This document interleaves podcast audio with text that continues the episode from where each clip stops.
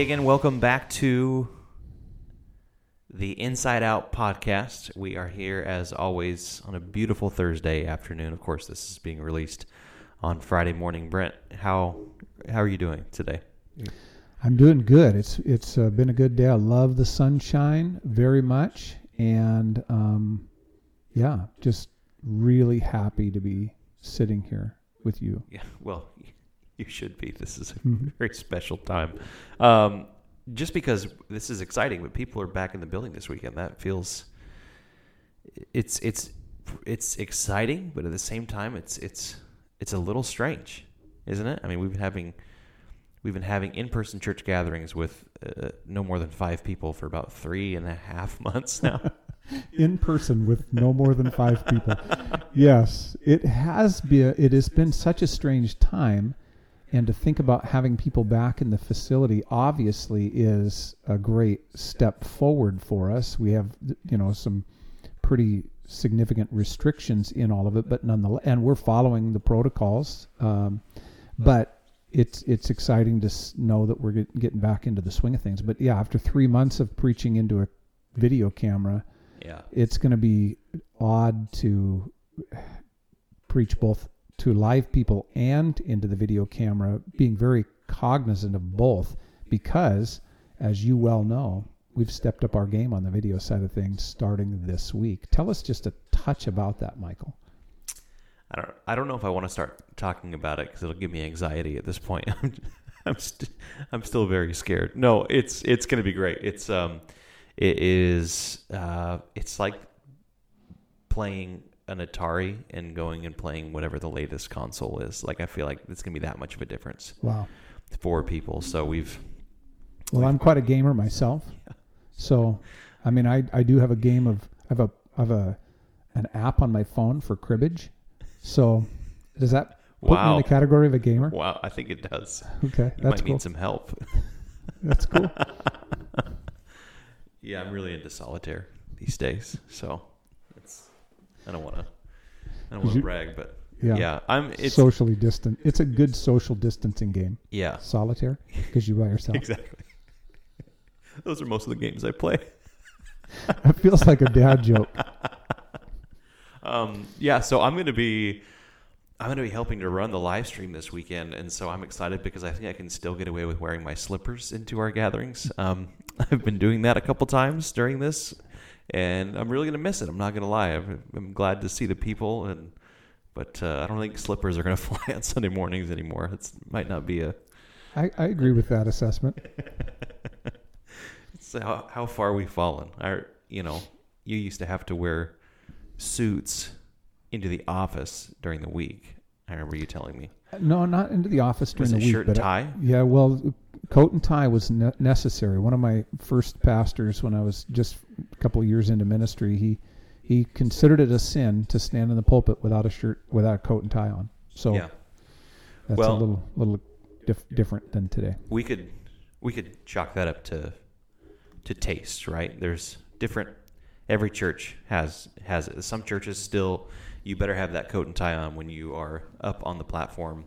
Some are more lax. Um, I think like like barefoot is a popular thing now and some more uh, Pentecostal churches. I don't know if that's going to be a thing here. I It's definitely not going to be a thing here. So but uh, because because there's so many different um, taste buds out there, sometimes people can be a little unfavorable of churches. And we live in a world where you can review things on Google, on Yelp, on Facebook, and every church that's out there has encountered a negative review on one of these platforms. Now let's let's get beyond the fact of how weird it is for somebody to rate a church. That's very strange. But we have collected, I have collected some interesting, to say the least, church reviews from Yelp, Google, Facebook.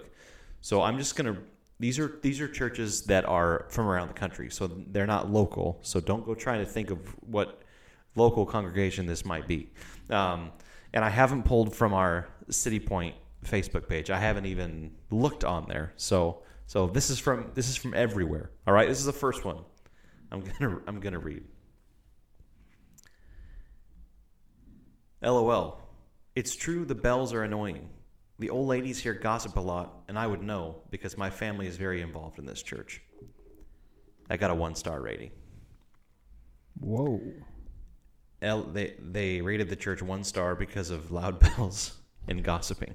That's that's so. That's an LOL right there. Yeah, yeah, that's a definitely a good reason to Can I confess something right this minute though? what. So this is my confession. Back when text message abbreviations, what do they call those things? Yeah, Like LOL. yeah. Back when those were just coming to their own, somebody texted me LOL and I didn't know what it meant, but I guessed that it meant lots of love. Lots of love. And it came from a woman and I thought, good grief, what's this lady doing texting me like this? and then and then I found out what it meant and I thought, okay, everything's good. She's just laughing out loud. That's my confession. Lots of love. No, you should have kept that one yourself. yeah, yeah. Okay. So yeah, LOL means laugh out loud. I don't think. I don't know if people use that anymore. Do people use LOL anymore? Now You just read a review that somebody used. I know, I know, LOL. I know. This is true. Okay, okay. Here's the next one. This is this is about a mass that someone experienced. Honestly, one of the worst masses I have ever been to. Boring, uninspired, sloppy, and irrelevant. Whoa. Oh man, That's pretty rough. that's a that's a harsh critique of a gathering. Boring, uninspired, sloppy, and irrelevant. That's it's like four strikes right there. This person has a problem with um, trendier young people coming into their church building. He said, first, they said, first AG was once a sacred sanctuary the community would embrace, and it felt like a second home to many.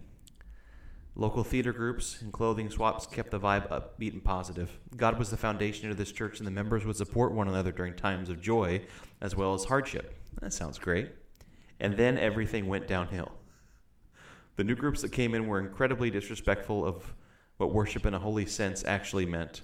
The floodgates were opened, and these artists, quote unquote, tried to be edgy, quote unquote, and wanted to create controversy and ended up driving this once beautiful space into the ground with malicious intent. My heart is heavy that First AG has become just another soulless generic space in hipster land. Oh, wow.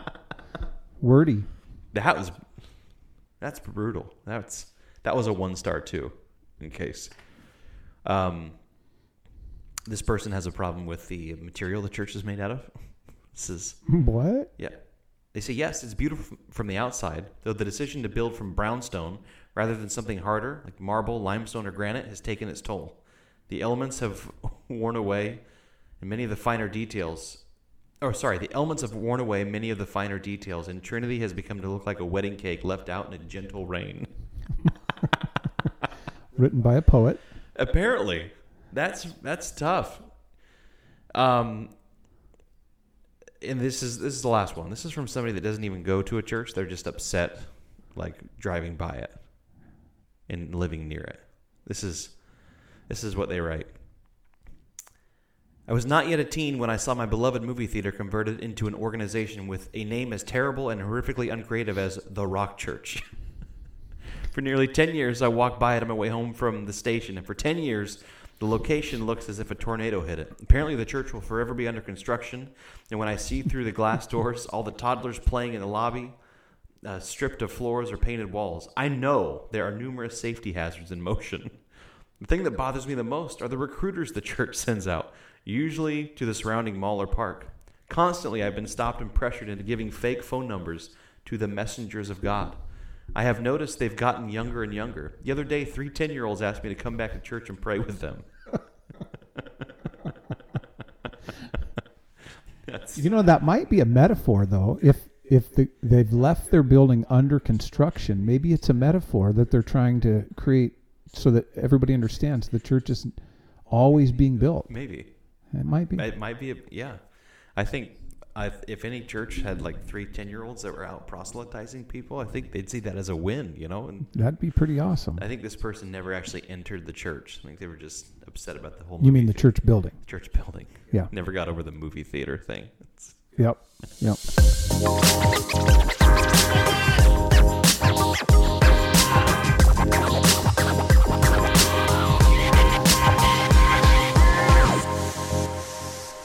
So for the past couple of weeks, we have been pretty regularly addressing current events.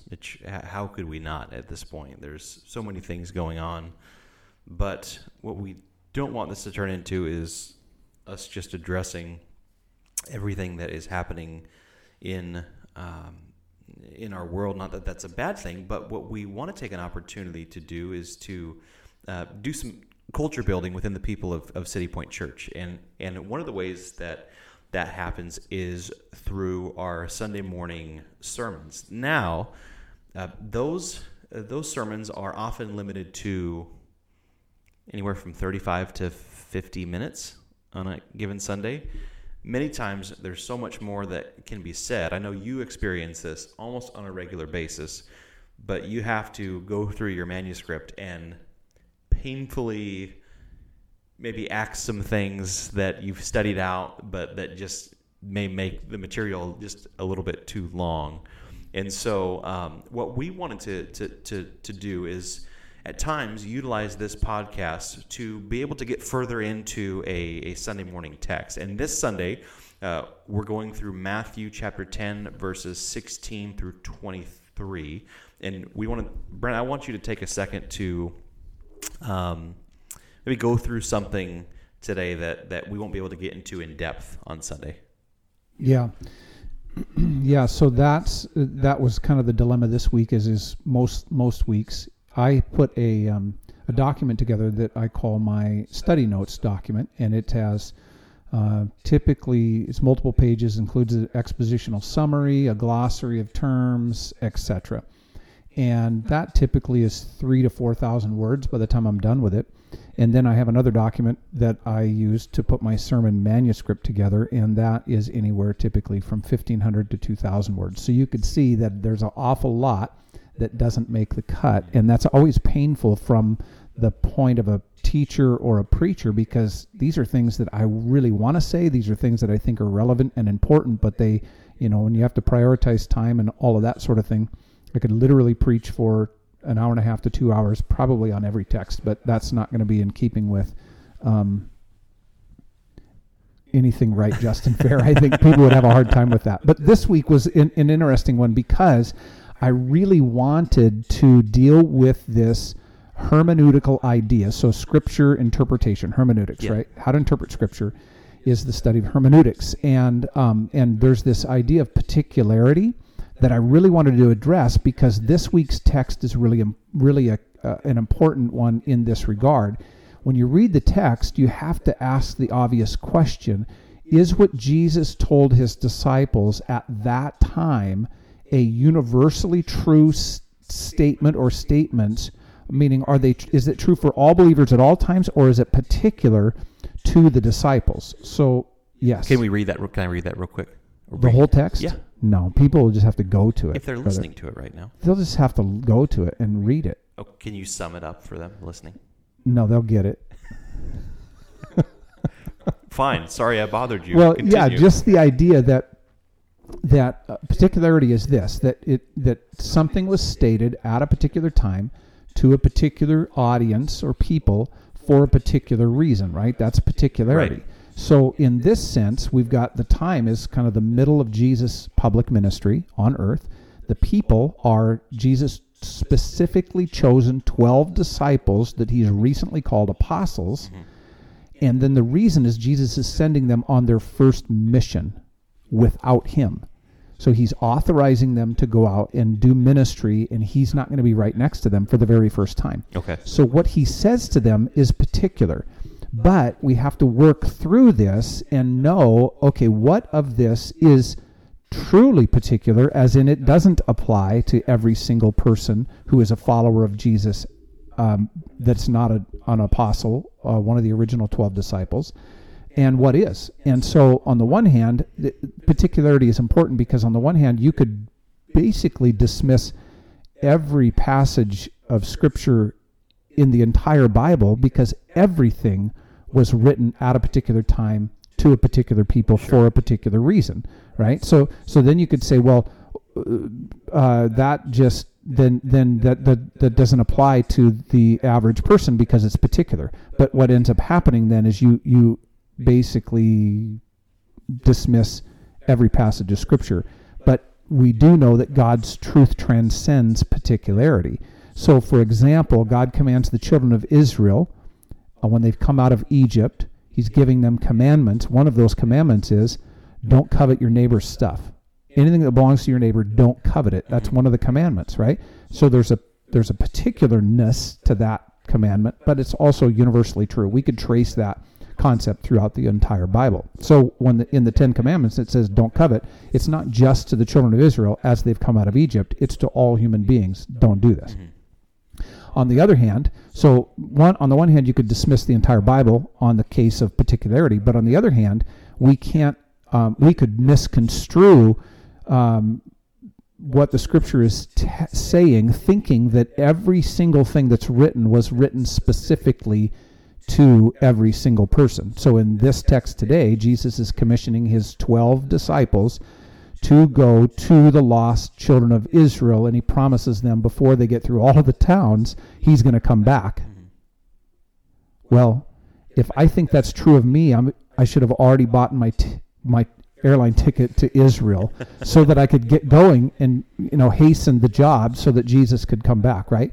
Or when the Lord commands Peter to kill and eat reptiles, that's a particular statement. He's not commanding all believers to go out and kill reptiles and eat them. Have you ever Right. eaten a reptile before? Um, no, I've not. I I had to think about it for a second. I don't believe that I have. I don't think I have either. I don't think I want to either. because you lived in Wyoming for a stretch, so I figured maybe Yeah. that was an opportunity for you too. But so yeah, Yeah, they have- don't. I don't think it's a thing for people in Wyoming. Okay, But I did. I did like it there. Yeah. I just assumed. Yeah. Yeah. should have done that.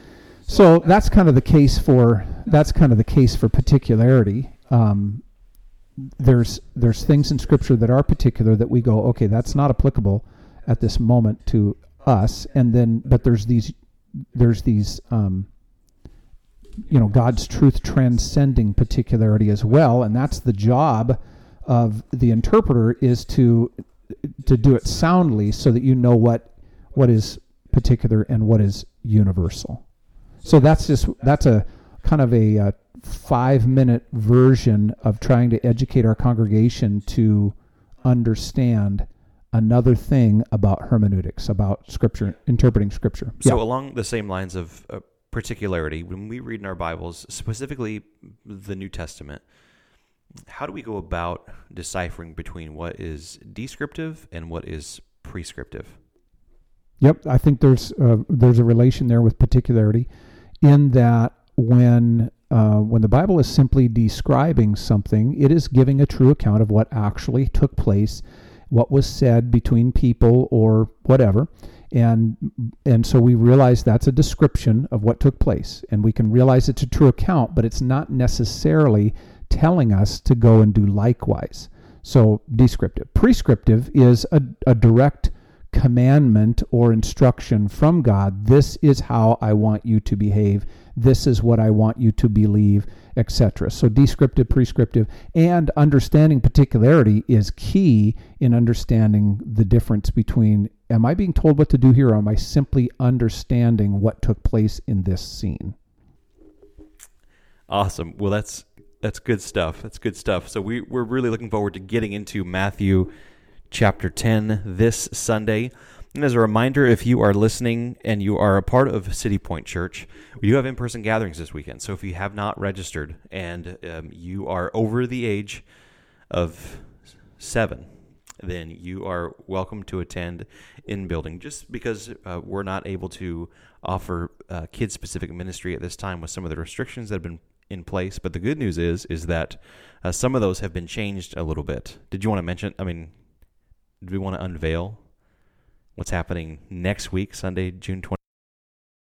Yeah, yeah. So this Sunday, June 21st, which is Father's Day, first time we've had in person gatherings for three months, and there are some restrictions there for sure. Really encourage people to go to our website and read the docs that are put, posted there, as well as register. Got to register. Don't just show up without registering. But there's room still, and so make it happen, people. This is this is great next Sunday, now the, the state of Washington just came out with new re- requirements, updated requirements for phase two and phase three. So starting next Sunday, June 28th, uh, the the number of people that we can have in the facility while still exercising social distancing and uh, people wearing face coverings and all that sort of thing, uh, that that has been lifted is to much much greater. So we're actually now able to facilitate children's ministries. So this coming Sunday, June 21st, in person gatherings, eight years old and up, mm-hmm. should register.